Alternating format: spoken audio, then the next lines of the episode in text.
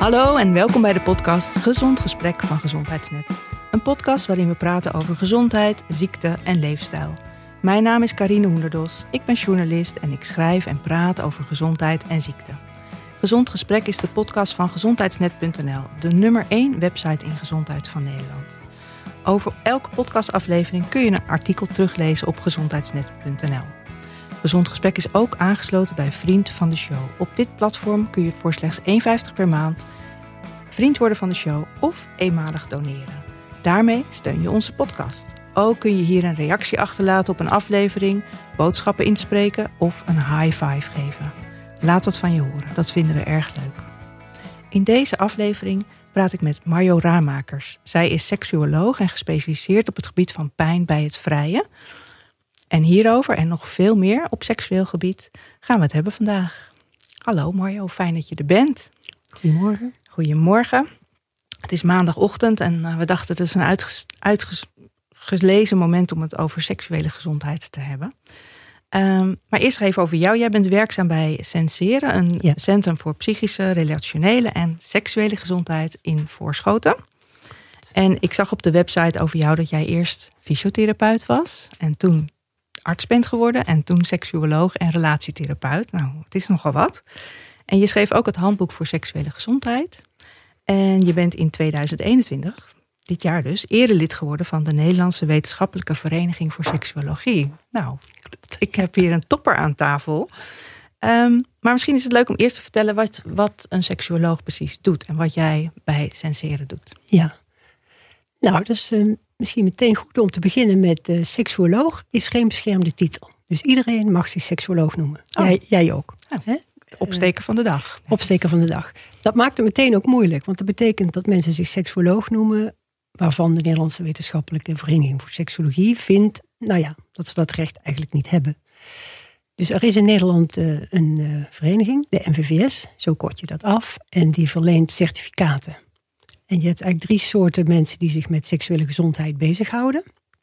Mensen die een aantekening hebben, dan heb je de aantekening NVVS. En dat zijn vaak verpleegkundigen of urologen, gynaecologen.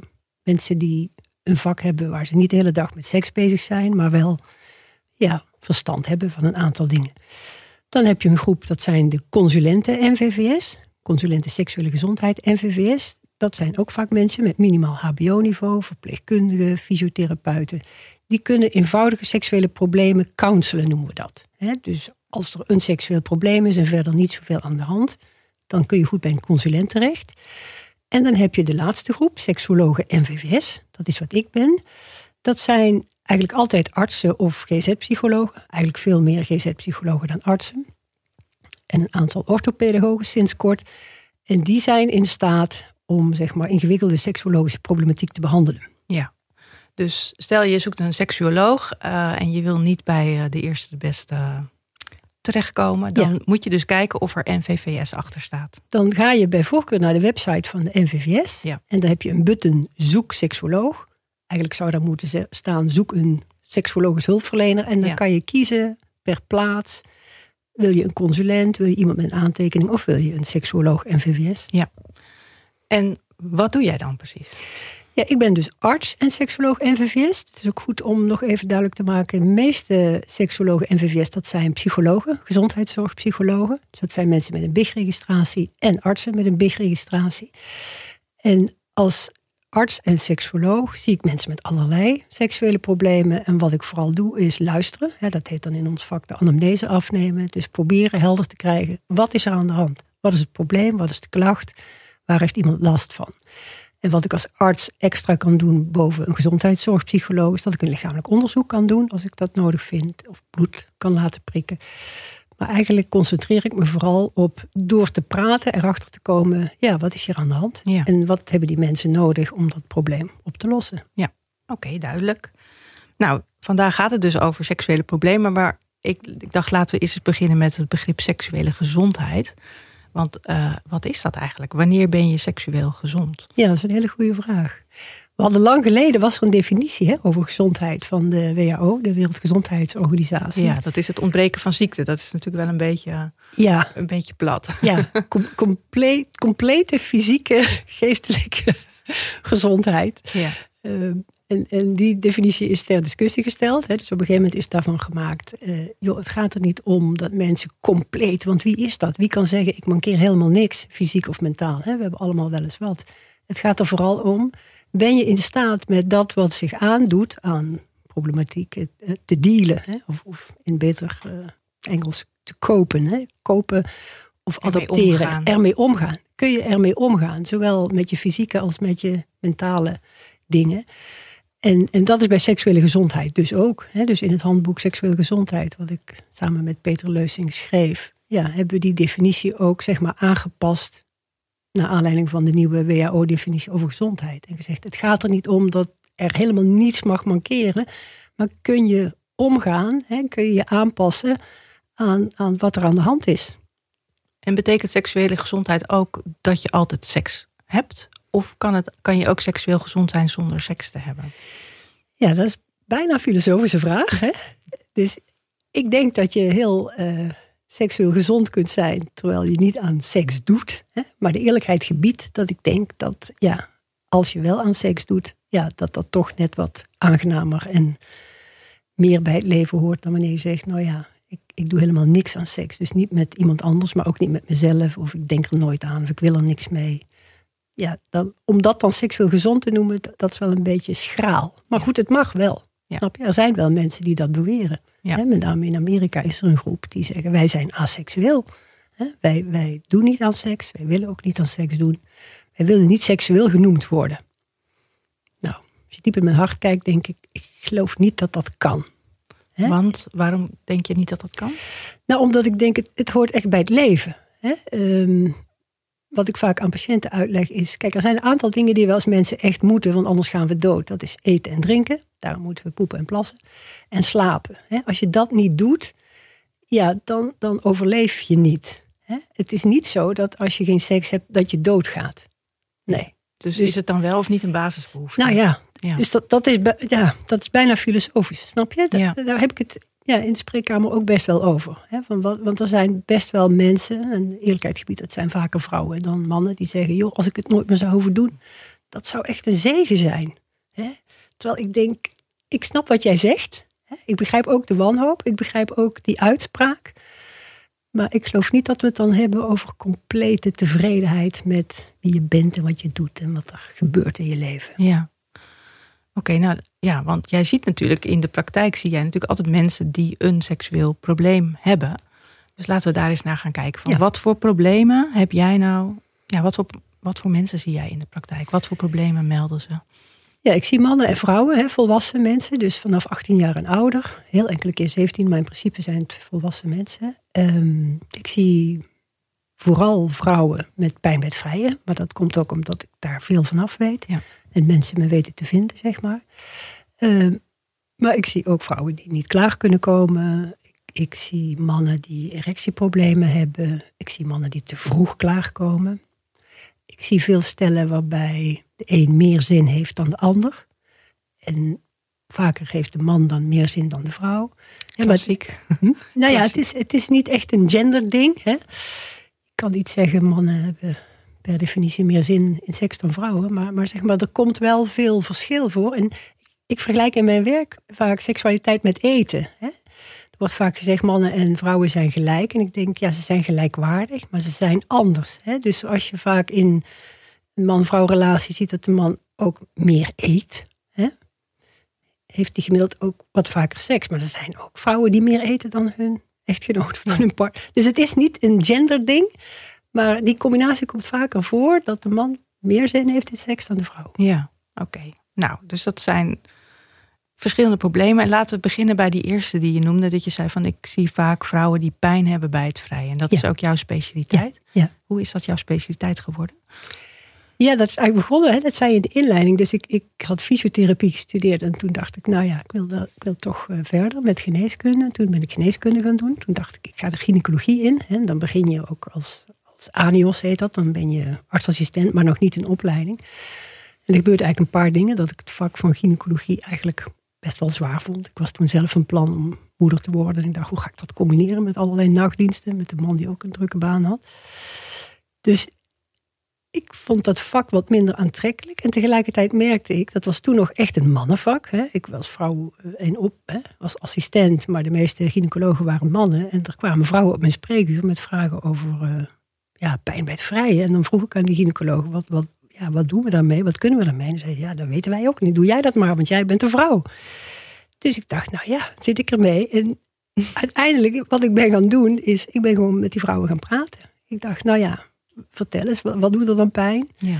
En doordat ik die fysiotherapie-achtergrond had en dus iets begreep van die bekkenbodemspieren die je nodig hebt om te ontspannen als vrouw, en iets van die gynaecologie begreep van die huid moet natuurlijk ook toelaten, die moet vochtig worden, ben ik gewoon in gesprek gegaan en heb ik besloten, ik word geen gynaecoloog, ik ga seksuoloog worden. Ja. Oké, en je noemde net al 2 belangrijke dingen volgens mij, want pijn bij het vrije ontstaat dus vaak met een probleem met de bekkenbodem.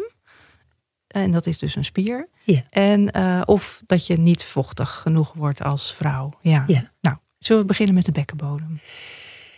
Ja, laten we met de bodem beginnen. Ja, laten we met de bodem beginnen. Je zou kunnen zeggen, je hebt om seks te hebben, is het belangrijk dat je er zin in hebt. En dat je opgewonden bent. En die combinatie zorgt dat je vochtig bent. Dus als je dat met mannen en vrouwen vergelijkt, dan zal een man dat niet verzinnen om seks te hebben terwijl hij geen zin heeft en niet opgewonden is, want dan heeft hij geen erectie. Terwijl een vrouw kan wel zin hebben en vaak weten vrouwen niet of ze vochtig zijn. Dat is best wel gek, hè? Eigenlijk ook weer niet gek, want je kunt het niet zien. Maar vrouwen zijn veel minder bewust van wat die seksualiteit doet. Maar als je dan al zin hebt en opgewonden bent, is het als vrouw ook belangrijk dat je dus je bekkenbodem kan ontspannen. Want als je die niet ontspant en je verkrampt, dan wordt die ingang van de vagina nauw. En die kan te nauw worden. En dan gaat dat moeilijk worden als die penis daarin gaat. Ja. En er is dus een groep vrouwen die... En doet het dan ook altijd pijn? Of is dat... Ja, dus als de penis de vagina ingaat, terwijl die vagina te veel aangespannen is. Te veel, hè? Hij mag best wel wat aangespannen zijn, maar er moet wel ruimte zijn. Mm-hmm. Hè? Een mooi woord daarvoor is compliance. Want je hebt natuurlijk allerlei soorten vagina's en allerlei soorten penissen. Maar je wil dat er ruimte genoeg is om die penis toe te laten. Heb je een partner met een hele grote penis, moet je dus meer ontspannen dan wanneer je een partner hebt met een kleine penis. Ja. En als je dus niet goed ontspant, dan noemen we dat verkramping. En dat heet dan, als dat in de vagina gebeurt, vaginistische verkramping. Ja. En er zijn vrouwen die zijn zo verkrampt en zo gespannen, dat ze helemaal geen gemeenschap kunnen toelaten. Soms het wel willen en durven. Alhoewel dat laatste dan heel moeilijk wordt. Als je merkt dat dat zo moeilijk is. Dus wat we vroeger vaginisme noemden, dat noemen we tegenwoordig eigenlijk vaker een penetratiefobie. Het zijn vrouwen die zo bang zijn om die penis toe te laten en zo verkrampen ook, dat echt niet lukt. En wat kun je daaraan doen? Want eigenlijk is het dus heel plat gezegd een spierprobleem. Hè? Je spant een spier aan. Is de bekkenbodem een spier die je bewust kunt ontspannen en aanspannen? Ja, een hele goede vraag. Ja. We hebben 2 soorten spieren als mensen. Hè? Gladde spieren, zoals het hart en de darmen. Daar hebben we geen invloed op, althans niet rechtstreeks. En we hebben, dat noemen we dwarsgestreepte spieren. Dat zijn spieren zoals in je biceps, hè, je bovenarm. Maar ook die bekkenbodemspier, dat is een dwarsgestreepte spier, zeggen we dan met een net woord. En die kun je bewust aanspannen en ontspannen. Maar ook een spier die je dus niet makkelijk ziet. Het is de bodem van je lichaam. Als je als vrouw je bekkenbodemspieren wil bekijken, moet je een spiegeltje hebben. En dan kun je dus zien of je in die ingang spant of ontspant. Maar het zijn hele subtiele bewegingen. Die vagina gaat echt niet wagenwijd openstaan. Het is niet een tunnel waar je in kijkt. Er ontstaat wat ruimte. Maar je moet er echt in durven. Dus dat is... Jij zei, het is plat gezegd een spier die spant. Eigenlijk is dat een beetje de oude opvatting. Vroeger zeiden we, die spieren zijn gespannen. Tegenwoordig zeggen we veel vaker, het is een fobie. Het is vooral de angst. De angst dat er iets naar binnen gaat. Okay. Dus het is eigenlijk niet zozeer een lichamelijk probleem, maar meer dat het echt... Het is meer de angst. En uiteindelijk kun je wel via die spier, lichamelijk zeg maar, dat probleem aanpakken. Je gaat, je gaat eigenlijk wat wij in de psychologie noemen exposure. Je gaat stap voor stap, net zoals bijvoorbeeld bij een spinnenfobie. Het is ook te vergelijken met alle andere fobieën. Dat je denkt, waarom zijn sommige mensen bang voor spinnen? De meeste mensen niet. Hè? De meeste angsten zijn irreëel. Hè? Zijn irreëel. Ja. Hè? Ze zijn er en mensen moeten ermee dealen. En ja, als je een spinnenfobie hebt en je werkt niet in de jungle... nou, dan kan je gewoon verder met je leven. Behalve in de herfst. Ja. Maar als je bang bent voor penetratie... en je wil als vrouw een mannelijke partner... ja, dan wordt het ingewikkeld. Hè? Want als die man gemeenschap wil... en vaak willen die vrouwen dat ook... En eigenlijk probeer ik in mijn werk dan uit te zoeken... waarom wil je dat? Hè? Want waarom wil je iets waar je heel bang voor bent? En dan wil ik eigenlijk weten... wil je normaal zijn? Want dat is soms een reden voor vrouwen. Ik wil het gewoon kunnen. Wil je ooit zwanger worden? Dat is ook een belangrijke reden. Dat vrouwen denken, hoe moet dat als ik ooit kinderen wil?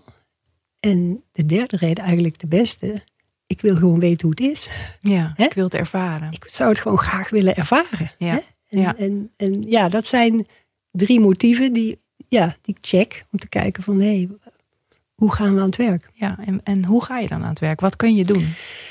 Ja, dus het begint ermee dat we het eens zijn van jij wil dit en dat is ook oprecht, maar je durft het niet. Ja. Dus we moeten iets met die angst. En vaak is het al een hele stap om die afspraak te maken. Hè? Er zijn vrouwen die pas op hun 50ste komen, hè? Maar er zijn ook vrouwen die eerder komen. Dus die afspraak met de seksoloog is voor een vrouw met vaginisme een enorme stap. Überhaupt de stap naar de huisarts. Of vroeger als je de pil wilde, dan moest je eerst een onderzoek. Nou, heel veel vrouwen met vaginisme deden dat gewoon niet. We waren gewoon als de dood terecht dat er een onderzoek moest gebeuren. Want, dus vaak hebben ze ook al problemen met tampons. Vaak hebben die vrouwen, meisjes wel in de gaten. Ik vind dat een beetje eng daar. Hè? Dus als je het daarover eens bent, dan... is het praten met mij is al een vorm van exposure. Hè? Dus voor sommige vrouwen is dat heel ingewikkeld. Voor anderen die merken, oké, dat is veilig hier. Hè? En het komt vaker voor? Het komt vaker voor. Hè? 1 op de 50 vrouwen in bevolkingsonderzoek heeft dit. Dus dat is best veel. Ja, dat is veel. Ja. En dan ga je gewoon praten. Ik laat plaatjes zien. Ik leg dingen uit over spieren. En ik laat ze vooral thuis contact gaan maken met die vulva en vagina. Ja. De vulva is eigenlijk de ingang van de vagina. Dus als je het met de mond vergelijkt, de lippen, dat is de vulva. Beneden heb je ook 4 lippen, 2 binnenste en 2 buitenste. En de mondholte, dat is de vagina. Dus je gaat gewoon, en dat leg ik dan uit met platen, en je gaat gewoon langzaam dus die vulva aanraken. En dan is er een groep vrouwen die dat durft. En er is ook een groep vrouwen die dat niet durft en die dan bij de volgende afspraak zegt... ja, ik had het te druk. En dan is het dus belangrijk om in gesprek te komen over... had je het echt te druk of durf je het niet? En wat heb je nodig om het wel te durven? Ja. En voor mij hoeft niemand gemeenschap te hebben. Dus dan gaan we weer terug naar... heb je dit nodig om normaal te zijn? Voor mij ben je normaal. Ja. Hè? Want je hebt een fobie.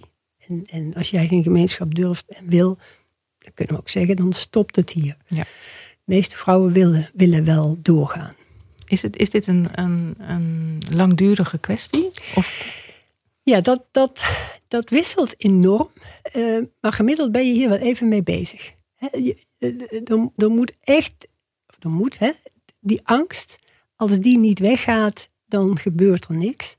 En wat je vaak ziet, is dat ze opgelucht bij mij de spreekkamer uitgaan. Hè? Want vaak zeg ik van, joh, ga een potje met... iets van vet, doe iets op je vingers dat een beetje glijdt. Dat we geen gedoe krijgen van dat de huid misschien een beetje plakt... en dat dat dan weer irriteert. He, dat het gewoon, en ga een beetje op verkenning uit. En er zijn meisjes, vrouwen die dan wat vaseline gaan kopen en dat gaan doen. Maar er zijn er ook best een aantal die zeggen... ja, het was heel druk op mijn werk. En, ik heb een kamer waar ik me niet zo op mijn gemak voel. Of ik ga het straks doen als de vakantie begint. Ja. Maar er zijn er ook die voortvarend aan het werk gaan. Ja. Oké. En is het iets wat je het beste jong kunt aanpakken? Want je zegt, ik heb ook vrouwen van 50 die met dit probleem komen. Wordt het erger naarmate je langer wacht? Nee, het wordt niet erger. Nee. Het wordt niet erger, denk ik. Hooguit dat je steeds vaker over jezelf denkt... wat ben ik toch... waarom kan ik dit niet? Dat ik dit niet kan. Hè? Dus die tijd die helpt in dat verband niet. Maar fobie is een fobie. Hè? Dus als je bang bent voor spinnen, dan ben je dat. Hè? Zolang je daar niks aan doet, ben je dat. Ja. Tenzij ineens echt allerlei... Je ziet ook wel bij fobie, hè? Voor vliegangst, dat mensen op hun 50ste denken... en nu ga ik wel dat vliegtuig in met een goede vriendin naast me die me helpt. En dat dingen lukken. En een bevalling helpt ook niet. Dat is ook goed om nog even te noemen. Hè? Dus sommige huisartsen zeggen, nou, als je een keer bevallen bent, dan wordt het allemaal beter. Nee. Dat vind ik wel een heftig advies, eerlijk gezegd. Ja. Nou ja, misschien dat de jonge huisartsen dat ook niet meer doen, hoor. Maar zeg maar, dat is wat ik in het begin vaak hoorde. Hè? Dat dokters zeiden, drink een wijntje. Of, misschien als je zwanger wordt. Maar dat zwanger worden, dat is nou net een helskarwei. Ja. Als je dat via gemeenschap wil doen. Je kan natuurlijk ook op een andere manier zwanger worden. Hè? Via insemineren. En dat zou je gewoon thuis kunnen doen. Ja. Dat leg ik ook vaak uit. Van als die kinderwens heel erg op de voorgrond staat. Maar goed, veel vrouwen willen dan uiteindelijk toch liever op de gewone manier. Zeggen ze dan. Hè? Ja. Even kijken, want jij vroeg net. Ja, helpt het? Dus een bevalling helpt niet. Nee. Okay. Dus dat is nog wel goed om misschien nog uit te leggen. Dat...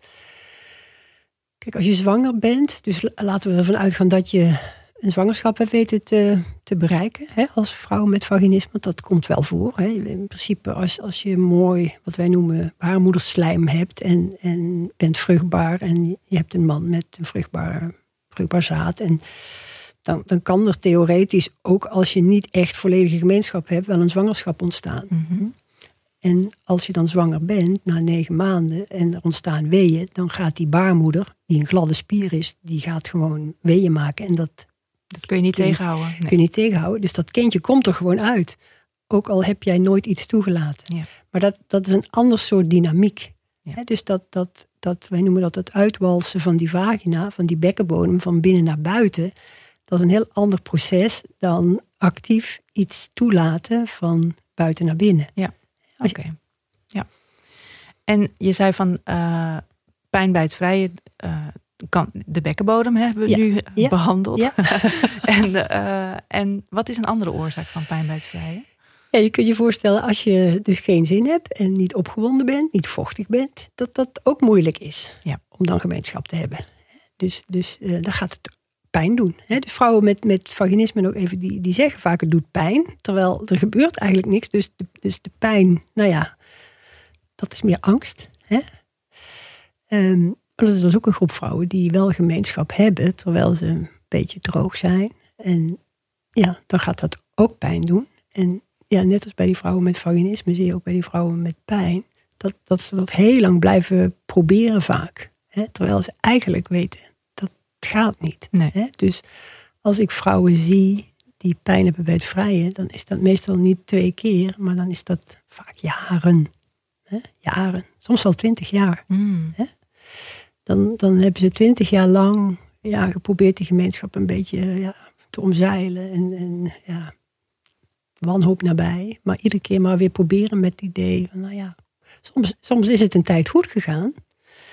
Soms hebben vrouwen echt al vanaf het begin, vanaf de eerste keer dat het pijn doet. Mm-hmm. En het lastige is, en dat is dus een groep die ik veel zie. Je kunt je voorstellen dat als je gemeenschap hebt en dat doet pijn. Bijvoorbeeld omdat je niet zo vochtig bent. En misschien ook een beetje verkrampt. Vaak gaat dat dan samen. Dat ik denk, het is gewoon niet helemaal wat ik wil. En dat het pijn doet, dat die pijn vervolgens ervoor zorgt dat die zin en die opwinding niet beter worden en die spierspanning ook niet. Nee, dit is een proces dat zichzelf in stand houdt. Dat is wat we dan noemen echt een vicieuze cirkel die uiteindelijk helemaal vastdraait. Ja. Dus die vrouwen eindigen er echt mee dat ze dan nog proberen die gemeenschap te omzeilen en op een gegeven moment gaat dat gewoon niet meer. Dat ze gewoon tranen uitbarsten thuis of bij mij en zeggen het ging gewoon niet meer. Ik kan het gewoon, het doet zo'n pijn. En wat kan jij daaraan doen? Ja, wat ik dan uitleg is dat als je dat dus doet, want dat zijn goede bedoelingen. Dus dat spreek ik ook altijd uit in mijn praktijk. Dat ik zeg, de meeste vrouwen gaan met goede bedoelingen door en die mannen ook. Hè. Soms weten die mannen niet eens dat die vrouwen pijn hebben. Vrouwen weten dat dan te verbergen. Soms voelen mannen het wel aan, soms weten ze het ook echt. En zeggen die mannen, laten we het niet doen. En dan zeggen die vrouwen, maar als ik het niet doe, dan ga je misschien weg. Dus ik snap dat mensen met goede bedoelingen jarenlang zo bezig kunnen zijn. Zo aanmodderen. Aanmodderen eigenlijk. Wat ik dan uitleg is, dat pijn is eigenlijk een nuttige... Signaal. Je kunt je voorstellen, het brein is de hele dag bezig met het lichaam informatie te sturen. Voor de meeste dingen hoeven wij mensen helemaal niks te doen. Hè? Dus als we eten, dan wordt het verteerd. En als we een trap oplopen, gaat ons hart harder kloppen. Zo wordt die seksualiteit deels ook geregeld. Hè? Als je zin hebt, dan gaat er bloed naar je geslachtsorganen. En dan krijgen mannen een stijve penis. En vrouwen gaan zwellen en worden vochtig. Dus dat brein zorgt goed voor ons. Dat probeert eigenlijk het lichaam aan te sturen. Het lichaam stuurt dus de hele dag informatie naar het brein. Want anders kan het brein niet acteren. En overal in het lichaam, in je maag, in je darmen, in je vingertop, in je knie, maar ook in je vulva, liggen de uiteindjes van zenuwen. En die sturen informatie naar het brein op het moment dat er iets gebeurt wat schadelijk is. Pijn betekent eigenlijk dat het lichaam informatie rapporteert aan het brein en zegt, hier gebeurt iets wat voor dat lichaam niet handig is. Dus seks, penetratie, terwijl je droog bent en gespannen bent, dan heb je pijn. Eigenlijk zegt het brein, let op, je bent iets aan het doen wat niet kan. Ja. Als je doorgaat, gaat er mogelijk iets kapot. Of in ieder geval ontstaat er schade. En dan kunnen wij als mensen dat signaal negeren. Dat is hetzelfde als er gebeurt dat je zit te tikken en een muisarm begint. Er ontstaat pijn en je gaat maar door. Totdat je op een gegeven moment gewoon niks meer kan. Ja, want ontstaat er schade als je lang vrijt met pijn? Ja, je kunt je voorstellen dat die huid wel een beetje onder frictie, onder wrijving komt te staan. En wat kapot kan gaan. Dan krijg je dus wondjes? Dan krijg je wondjes. Mm-hmm. En dat is nog even belangrijk om te vertellen. Dus er is een groep vrouwen die daar wat extra gevoeliger voor zijn dat kapot gaat. Dus dat zijn vrouwen die, ja, wat wij dan noemen, atopisch zijn. Dus die hebben een soort aanleg dat hun huid wat makkelijk uitdroogt. Atopisch, dan denk ik aan eczeem. Ja, dat is ook heel goed. Okay. Atopisch eczeem, ja. Maar dan in de vulva.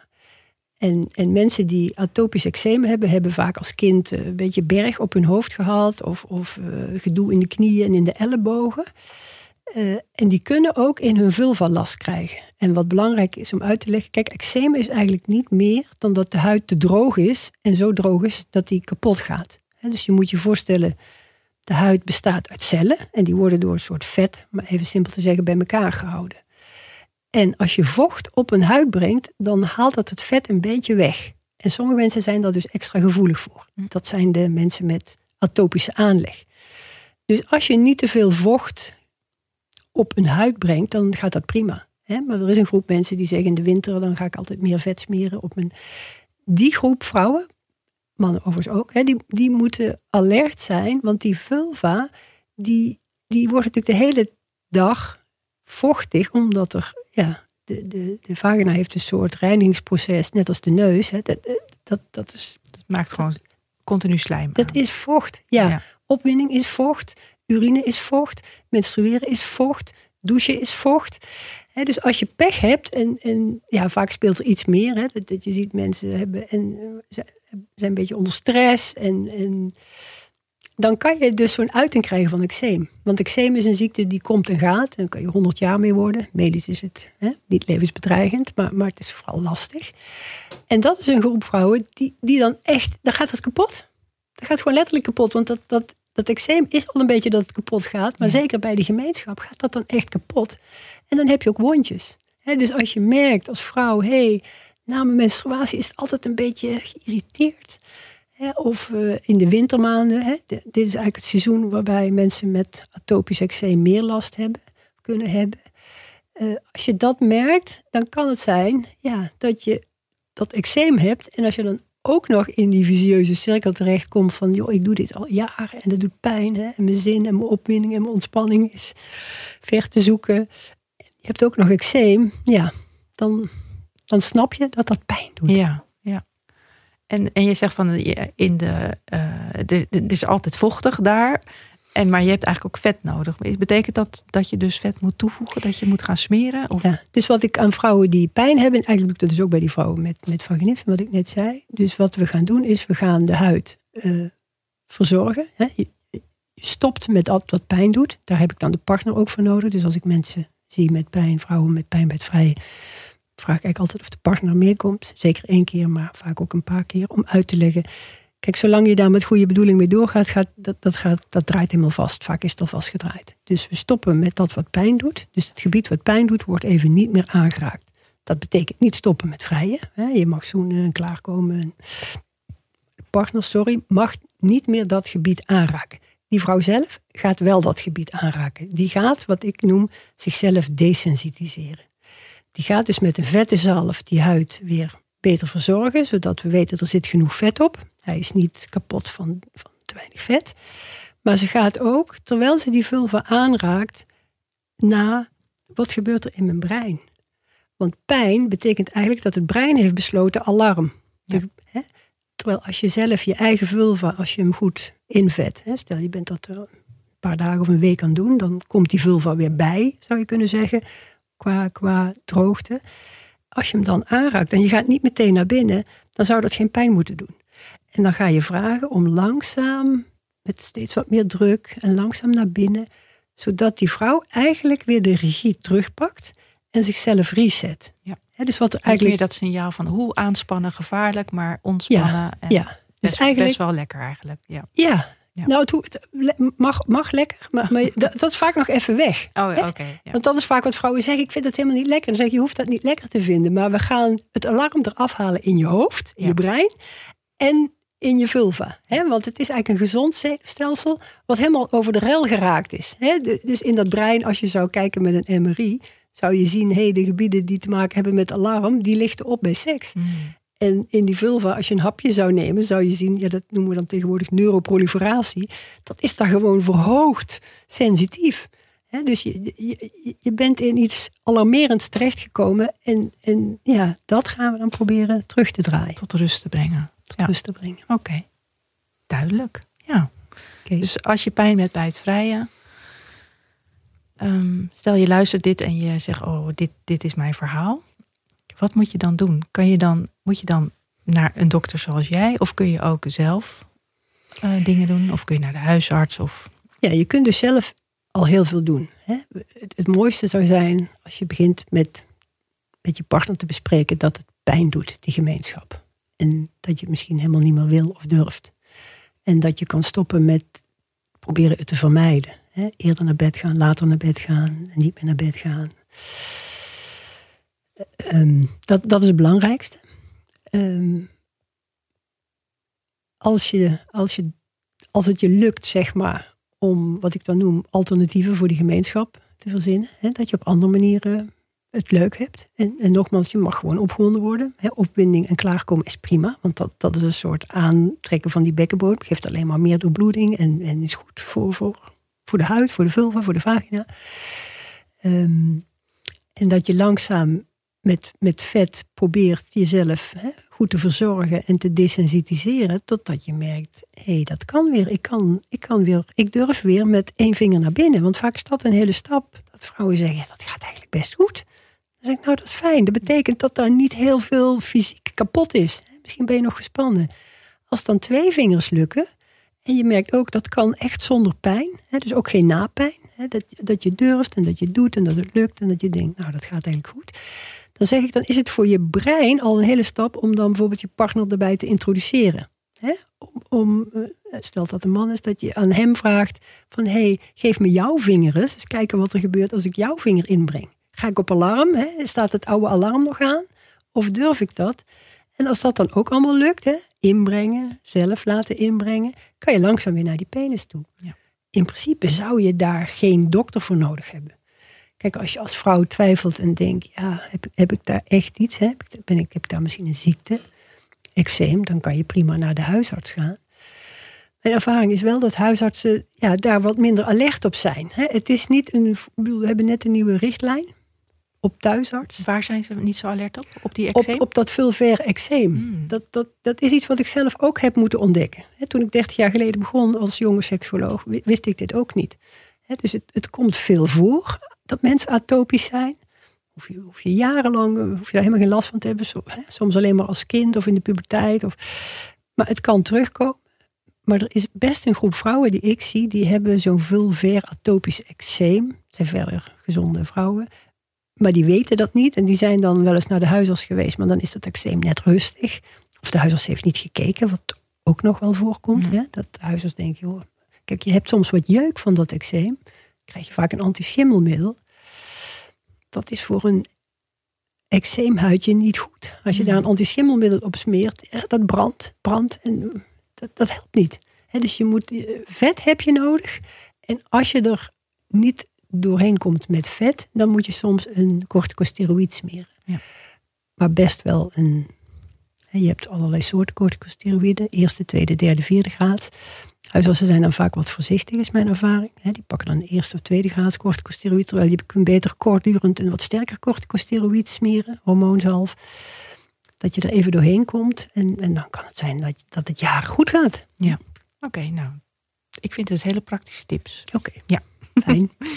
En je zei van, nou oké, pijnbijtvrij zie ik dus veel. En je hebt ook mannen. En die hebben dan erectieproblemen of ze komen te vroeg klaar. Wat kun je daar mee doen? Ja, bij mannen met erectieproblemen wil je eigenlijk vooral weten, is er een lichamelijke oorzaak? Hè? Een erectie betekent eigenlijk, er gaat bloed naar de penis. En je kunt je voorstellen als die bloedvaten niet meer zo goed zijn. Met name bij oudere mannen. Hè? Dus dit is vooral iets wat voorkomt bij 70-plus mannen. Dat de bloedvaten gewoon niet meer zo goed zijn. Dat die penis gewoon niet meer zo goed vult.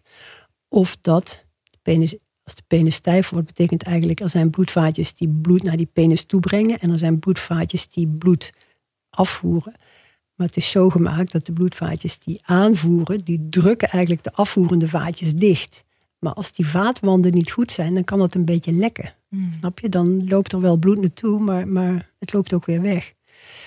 Dus je wil eigenlijk weten, is die penis in staat om gewoon een keer goed te vullen? En meestal checken dokters dat met de vragen van, heeft u een ochtenderectie? He, dus word je als man 's ochtends wakker met een stijve penis? En je kunt je voorstellen, daar speelt ook weer. Dus dat brein is ook met die penis de hele tijd bezig. Hè? En in feite is het brein actief de penis slap aan het houden. Hè? En in de slaap zie je dat die af en toe krijgt een soort escape. Hè? Dan krijg je een soort ontsnappingserectie. Dan wordt die gewoon even gevuld. En veel mannen worden dan in een bepaalde fase van hun slaap wakker met een stijve penis. Als mannen dat hebben, weet je eigenlijk, de penis functioneert prima. Bloedvaten zijn goed, want anders kan die niet vullen en stijf blijven. Voor sommige mannen die zeggen, ja nee, maar dat komt, dan heb ik een volle blaas.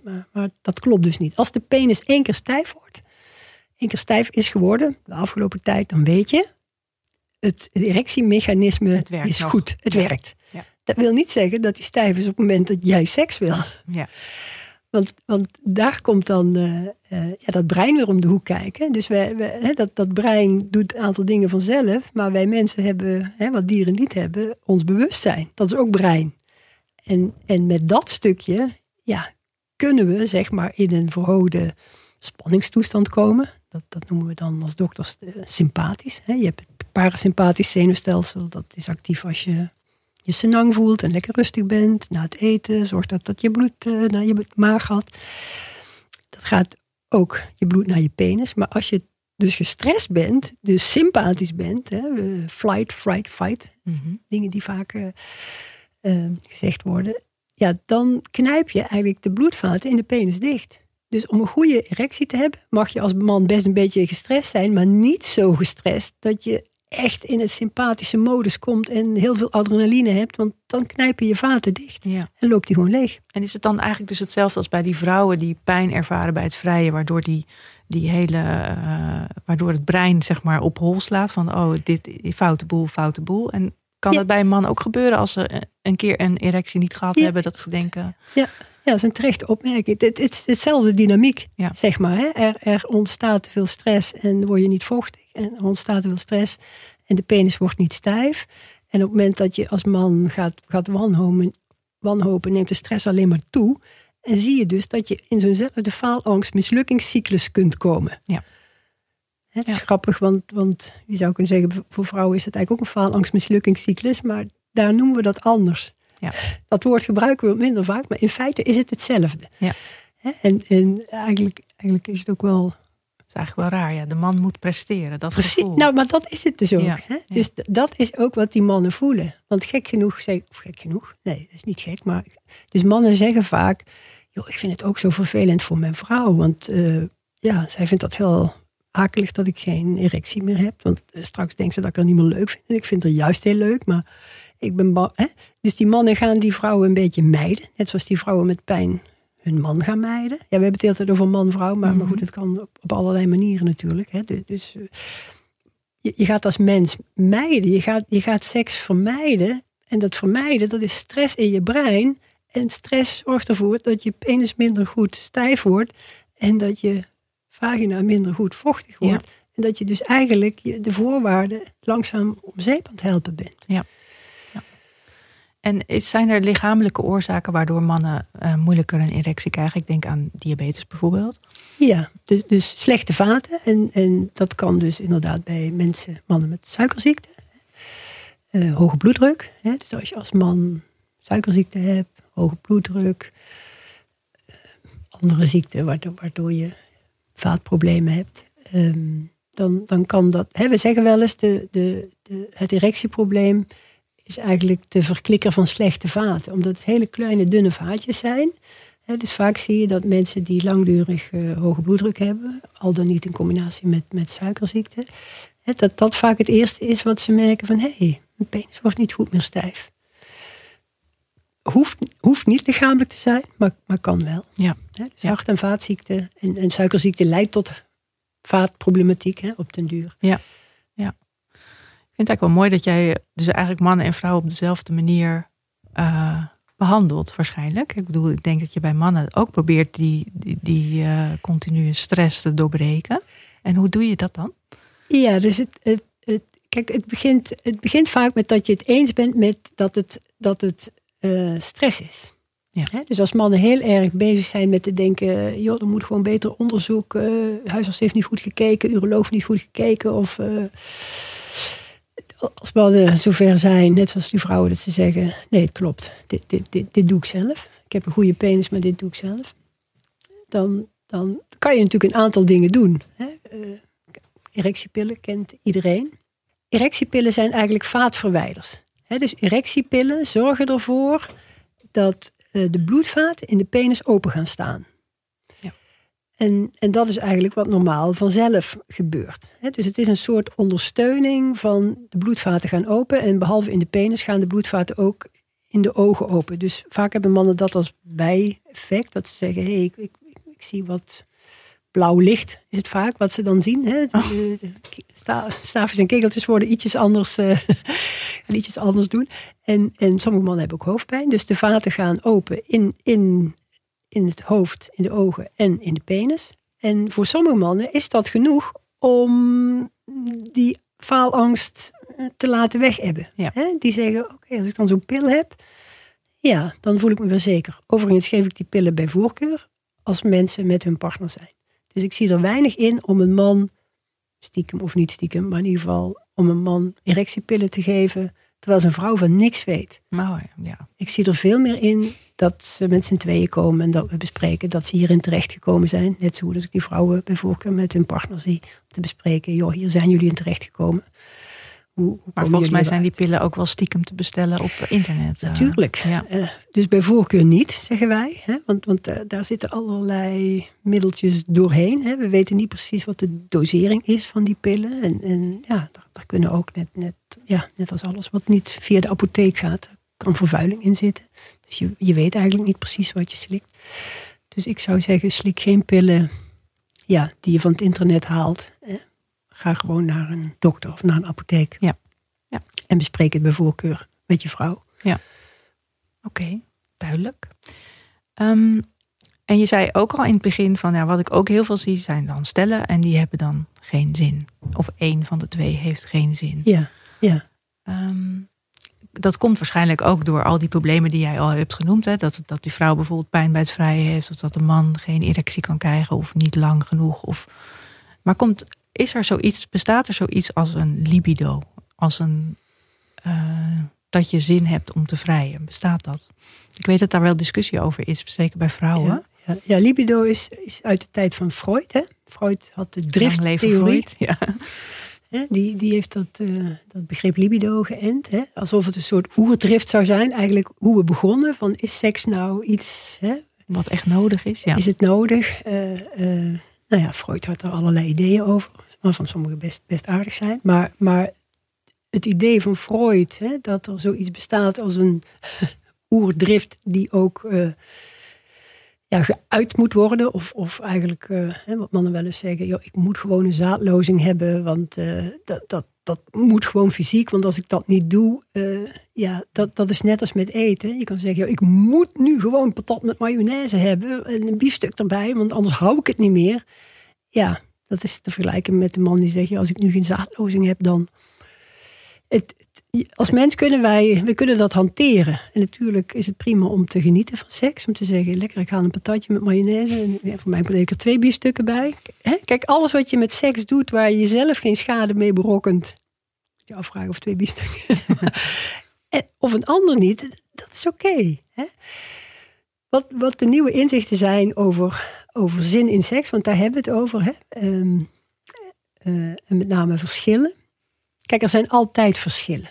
Net zoals er altijd verschillen zijn in de zin in eten. Er zijn 2 mensen bij elkaar en ze willen echt niet op elk moment precies hetzelfde en evenveel. De een houdt van tapas, die wil een boterham met kaas. De volgende heeft zin in boerenkool. Dat is bij seks eigenlijk ook. Alleen, ja, bij dat eten zijn wij heel vrij met elkaar en zeggen we, joh, wat zullen we volgende week eens eten? Of... Dit hebben we nu wel vaker gegeten. Zullen we iets anders proberen? Iets anders op het menu zetten, ja. Bij seks, dat is de grootste killer voor seks. Dat mensen denken, het moet spontaan en het is niet spontaan. En je moet zonder erover te praten precies weten wat die ander wil. Ja, dat kan natuurlijk niet. Nee. Hè? Dus ik ben een beetje afgedwaald, want jij vroeg wat is zin in seks. Dus zin in seks betekent... In de moderne inzichten, dat heet incentive motivation. We hebben een brein. Het lijkt wel managementtaal. Ja. We hebben een brein. Nee, laat ik bij het begin beginnen. Als wij geboren worden, mannen en vrouwen en iedereen die daartussenin zit, dan komen we in de puberteit, worden wij seksueel. Dan ontwaken we. Hè? Dus een jongetje heeft testikels, een meisje heeft eierstokken. En in de puberteit gaan die testikels testosteron produceren en die eierstokken ook. En omdat wij dat hormoon testosteron hebben, zijn wij vatbaar voor seks. Dat regelt het vermogen om seksueel opgewonden te worden. Bij vrouwen moet daar ook nog een heleboel oestrogeen bij, want daardoor krijgen ze borsten en billen en buikvet. En mannen hebben een klein beetje oestrogeen, niet te veel. Dus mannen hebben vooral testosteron en vrouwen hebben testosteron en oestrogeen. Dus vanaf de puberteit kun je opwinding ervaren. En op het moment dat je opwinding ervaart, kun je zin krijgen of zin maken om daar iets mee te doen. En dat proces is eigenlijk wat je zin in seks zou kunnen noemen. Dus er ontstaat iets in je lichaam... Ja, wat je ontdekt en waarvan je zin hebt om daar iets mee te doen.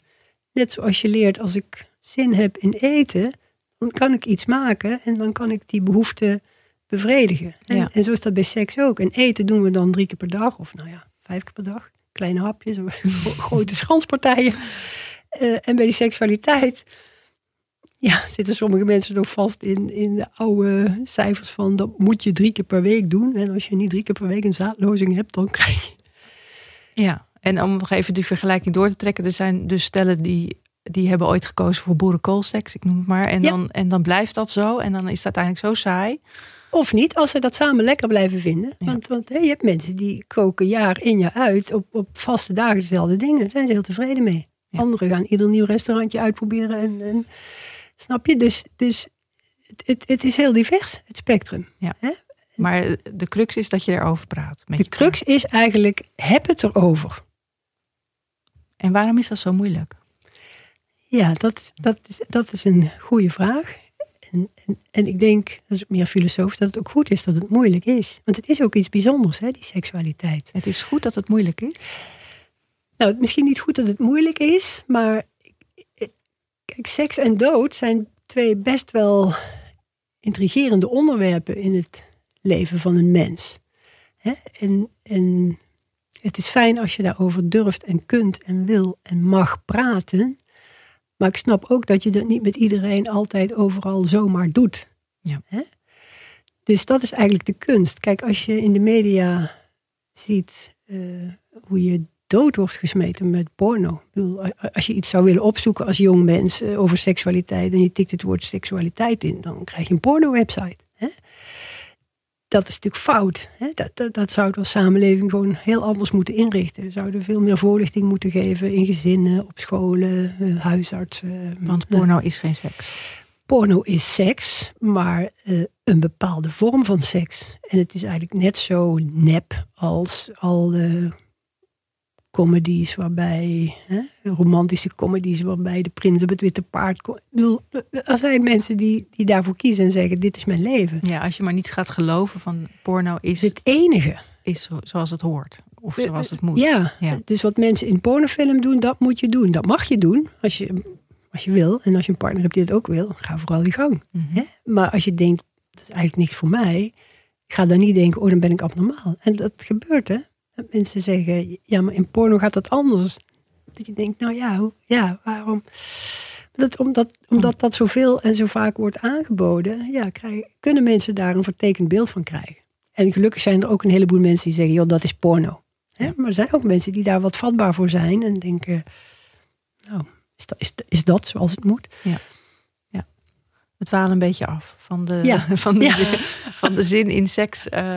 Wat doe jij als er een echtpaar of een stel, man-vrouw, man-man, vrouw-vrouw, alles kan, bij jou komt en zegt, de een heeft minder zin in seks dan de ander? Wat?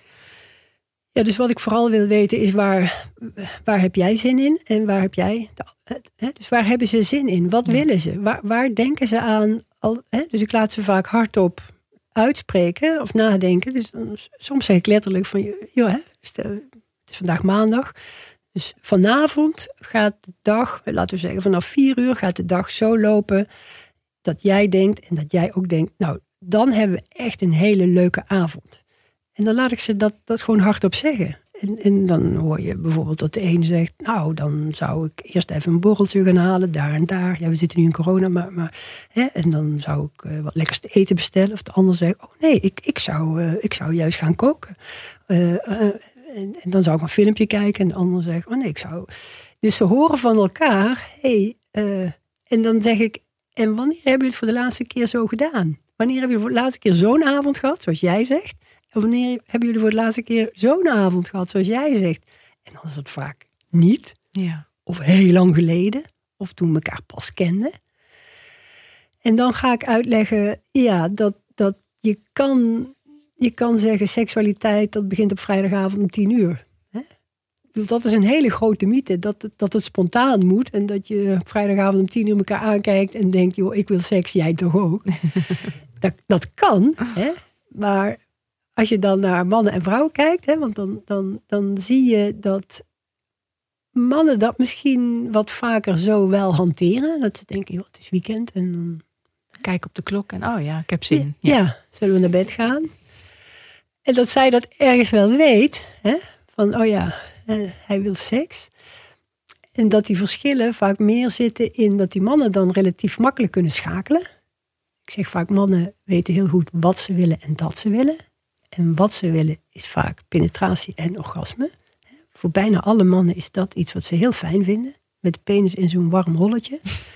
En lekker klaarkomen. Terwijl die vrouwelijke seksualiteit is veel gedifferentieerder. Ja.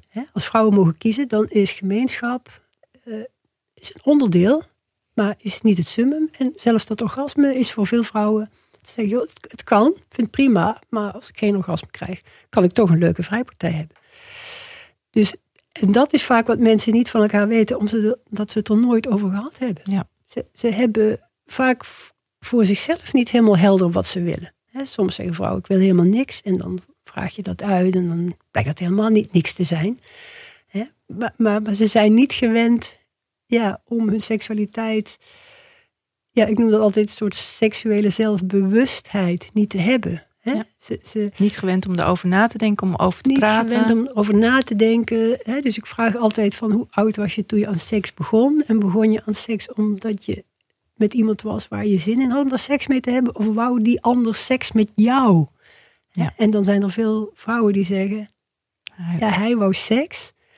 En ik, ja, En ik ben gewoon en die gaan dan een heel leven lang mee met wat de man wil. Dat hoeft geen... Ik wil niet zeggen dat die seksualiteit er niet is, maar ze hebben het gewoon niet ontwikkeld. Ja. En ze ervaren zichzelf ook niet als seksueel. Hè? Ze hebben een man die seks wil. Ja, en dan moeten zij dan leveren. Oh, dat is echt een heel treurig beeld eigenlijk. Ja, ja.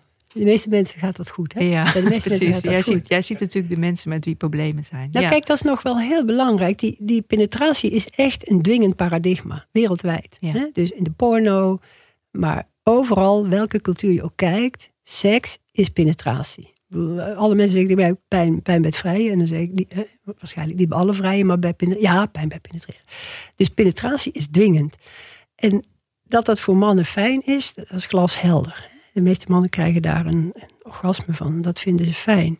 Maar de clitoris, die zit bij vrouwen niet in de vagina, maar in de vulva, buiten de vagina. Dus penetratie leidt bij een heleboel vrouwen niet tot een orgasme.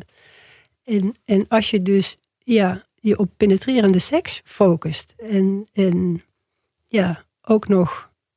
Als je daar niet zo'n zin in hebt, niet zo opgewonden wordt en een beetje gespannen van wordt en ook nog geen orgasme krijgt, dan snap je dat vaker bij vrouwen rondom die penetratie ingewikkeld wordt. Ja. He, dus dat dwingende paradigma.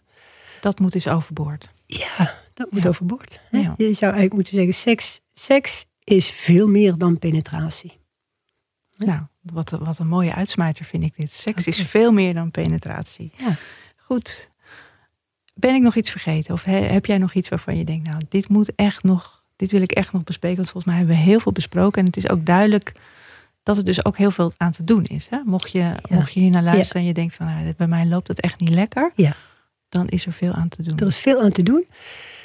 Wat echt een doorn in mijn oog is, is dat die seksuologische hulp geen vergoede zorg is. Oh. Dus minister Schipper heeft het inderdaad uit het basispakket gehaald. Omdat zij seksualiteit, seksuele gezondheid een luxe vond. Dus ze zei, dat moet je maar met je buurvrouw bespreken.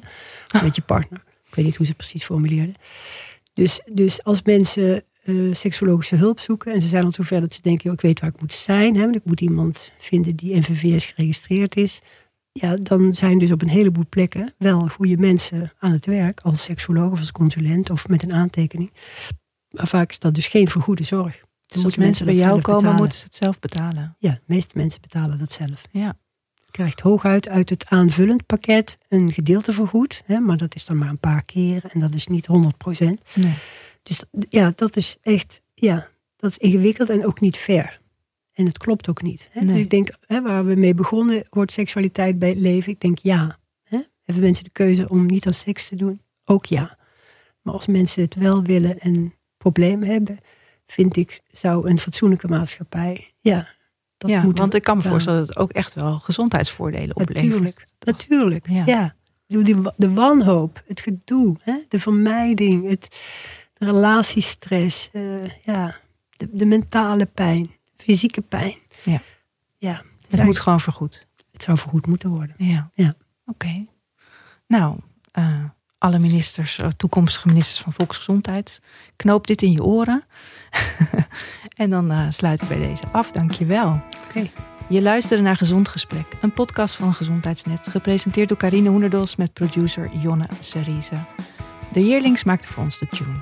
Wil je meer weten over het onderwerp van deze podcast? Kijk dan zeker op gezondheidsnet.nl. En wil je reageren? Dat kan en dat vinden we heel erg leuk. Je kunt reageren via Vriend van de Show... Gewoon een high five geven, een opmerking achterlaten... of een extra vraag aan de gast stellen. Alles kan. Vriend worden van Gezond Gesprek kan ook, al of voor €1,50 per maand. Kijk op vriendvandeshow.nl en zoek naar Gezond Gesprek. We zijn verder heel blij als je deze podcast deelt. Bijvoorbeeld onder je vrienden of via social media. Dan kunnen meer mensen onze podcast vinden. Tot de volgende keer. Tot het volgende Gezond Gesprek.